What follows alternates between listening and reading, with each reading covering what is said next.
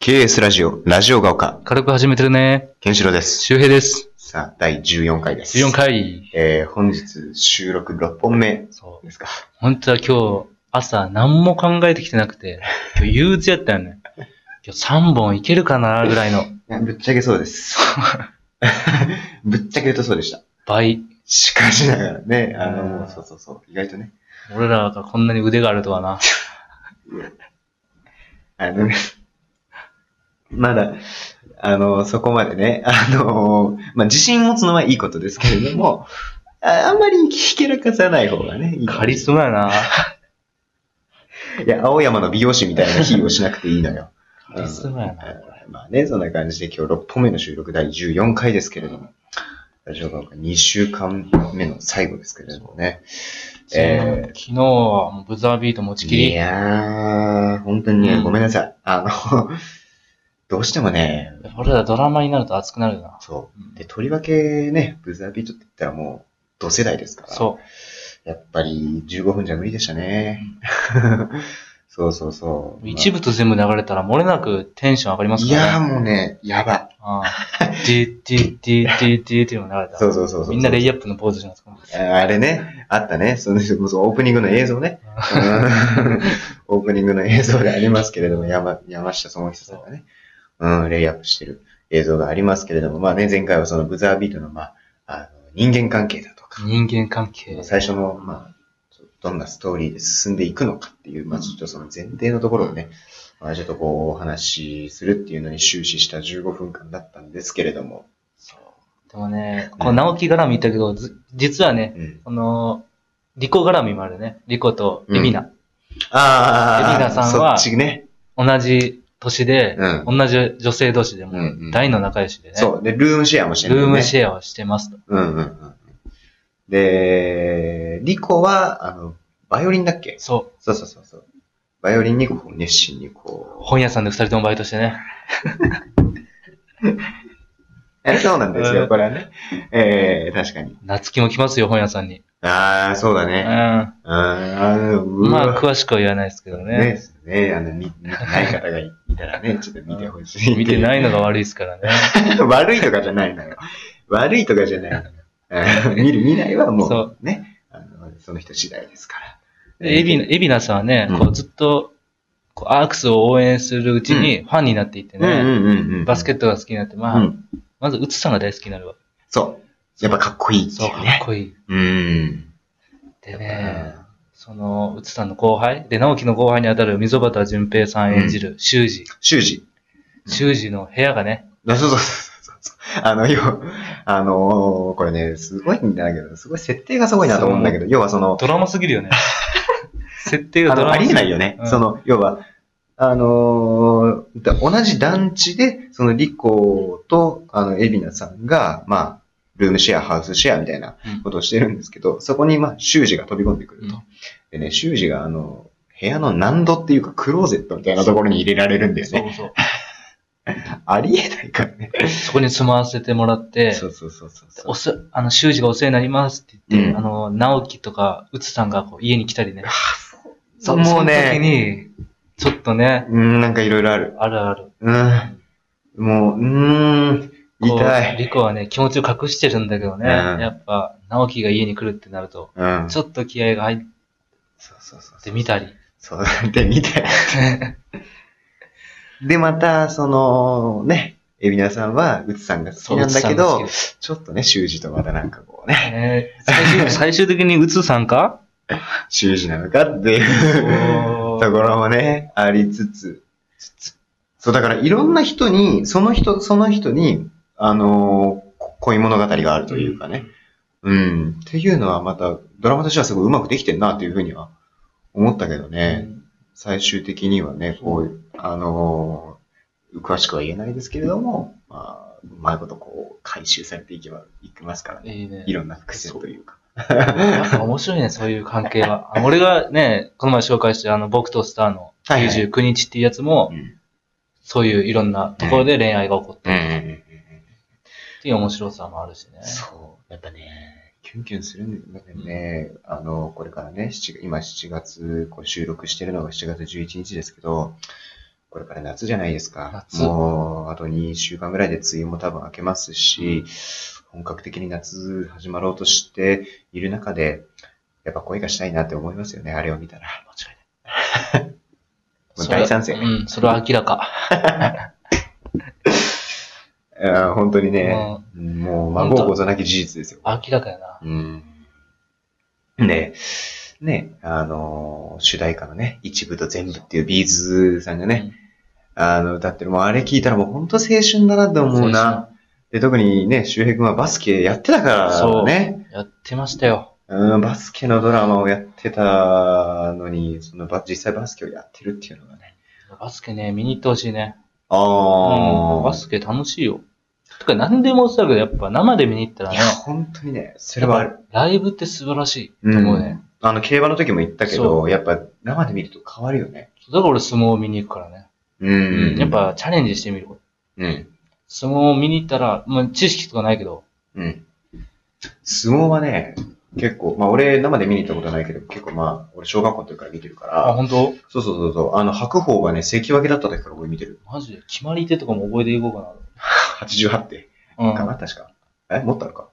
もっと、まあでも今いっぱいあるし、複雑なのも。うーん。でもまあ、押し出しとかそういうメジャーなとこじゃなくて、そうだね結構マイナーなね、上手投げと上手出し投げっていうのがあるからね。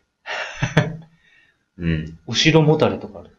あー、聞いたことあるかもしれないな、でも。見たことないけど、多分自分の責任じゃ ない後ろもたれは。こう、後ろにね、こう、こう。 バランスうん。崩すあと、送り出しとかね。あ、送り出しはね、あるね、結構。朝の、朝のお母さんみたいな感じねで、ね。行ってらっしゃいじゃないのよ。あ、そうなんだあ、そうなんじゃない。相撲で行ってらっしゃいってないから。うん。僕あ、違うんですか送り出 し。肩透かしとかありますか肩透かしありますね。肩透かしも結構ありますよ。夏のちょっと女性のち。ょちょちょちょあの、ノースリーブじゃないから、あのノースリーブシースルーじゃないかあら。の、ここまでは、あの、袖までは普通だけど、あの、袖の部分だけちょっとね、あの、透けてるや つそが。こシースルーじゃなくていいのよ。力士の肩透かしって違うんですか違う。それで勝つってどういうことなのそれで相手力士を土俵の外にやるってどういうことなのもう俺も、だから俺も考えたよ。決まり手。考えた、うん。考え、考えろ考え考えてきた。おうまずはね、あの右手ねぶ り。相手の右手をねぶるっていうのはどうですかいや、まあ、響き的にはありそうだけど。舐め回す。相手の、相手の右手掴んでねぶるっていう。赤ちゃんのほっぺたぐらい。あありそうじゃないでもー、まあまあまあまあまあ、まあ。右手ねぶり。あまあ、ありそうっちゃありそうだけどね。 人任せとかさ。そそれこそ、相手力士自分の責任になっちゃうんじゃないかって いうね。うん、ニュアンスがありますけれど。まあそうそうそう。そうね。まあ、多いのはね、やっぱ上手投げとか、下手投げとか、まだある引よき落としとか。ん熱唱。 いやいや、いやいや。両国国技館 ってあの、ライブ会場じゃないから、基本的に。うん。目の前で熱唱する。 すげえ面白いじゃん。 さあ、時間いっぱいになりました、つ って。ねさあ、ティーボランとか歌ってみたいね。いや、あの、僕らと同世代 のリスナーの方はちょっとわかんないかもしれないですけれども、これ森友嵐さんという方がね、ボーカルを務めて、話したくはないよね。うん名曲うね。んうんあの、by for now とかね。 あのいろいろありますけれども、あとはねうん。さおにぎり。さおにぎり。相手の竿を握ってしまうっていうのはどう反 則 いや、あの、回しつけてるし、うん。あの、まあね、うん結構考えてるね。うん。まだ時間あるえー、残り5分ですね。5分ちょいですけれ あどとも。ね、竿握りにちなんだと、沢屋敷沢屋敷。いっていう技と、や、あの、これまた ね、あのー別のジャンルに。ずっと土俵際逃げ回るっていう。あのね、この、 あのね、誰も笑ってないと思うけどね。あの、これにはね、あの、訳がありまして、あの、これね、あの、ルーツというかね、そのきっかけというか、なんでこの、あの、そうなるかっていうのはね、これね、あの、ファイター、格闘、格闘家で、沢屋敷純一っていう ね、あの、ファイターがいるんですよ沢。屋敷純一。そう。 で、彼がね、一度その、これは知ってる人、もしかしたらいるかもしれないですけど、ジェロム・レバンナっていう、番長。番長ね、と言われる格闘家と戦った時があったんです無よ。冠の手を、うんそうそうそうそうそう。で、彼と戦った時に、黄金の左。 あの、もうちょいちょい会いにでいいの よ。うん、で、そのジェロメル・バンダーと戦った時に、その沢屋敷選手がどういう戦い方をしたかっていうと、そのリングの周りをひたすらこうね、そう回そうって、で、バンナはそれをひたすらこう歩いてこう追っかけるっていそう。だからバンナーの体力を奪うっていう。う。うんバンナーって結構あん、やっぱね、やっぱ人って強さを求めると何か失われていくっていううか、ん。やっぱ筋肉、パワーつけていくと、やっぱ体力とかも、その分エネルギーもいるから。うん。で、バンナーとか結構打ち疲れ、ね、うん攻めるときに結構攻めてしまうタイプだよね、バンナーって。ってあんまダラダラ戦いたくないタイプで。そうだだね。うん。からそう短期決戦に持ち込みたいバンナーの裏を書いてね、そうううそこを利用し。て沢屋敷は逃げ回る。そうそうそう。そう、逃げ回って、逃げ回って、最後思いっきりノックアウトした から。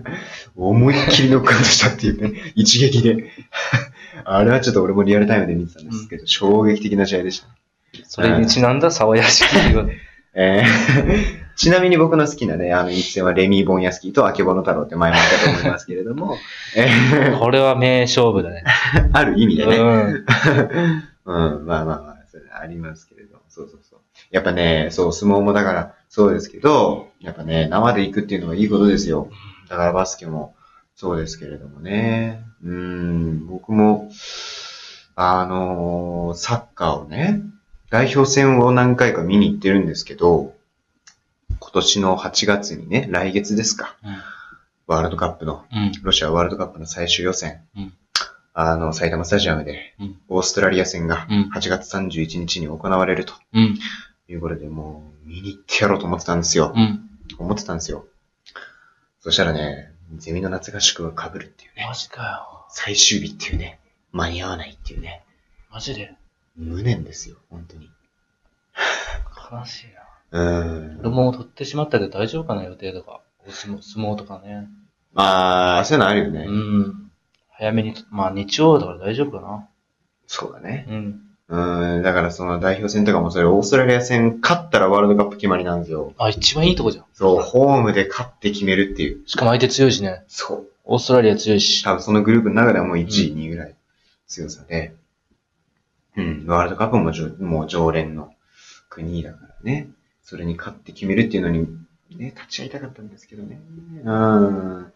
でもそう、だから大学生もそうですけど、やっぱ生で見るっていうのはいいもんですよ。今エース、ナナミ。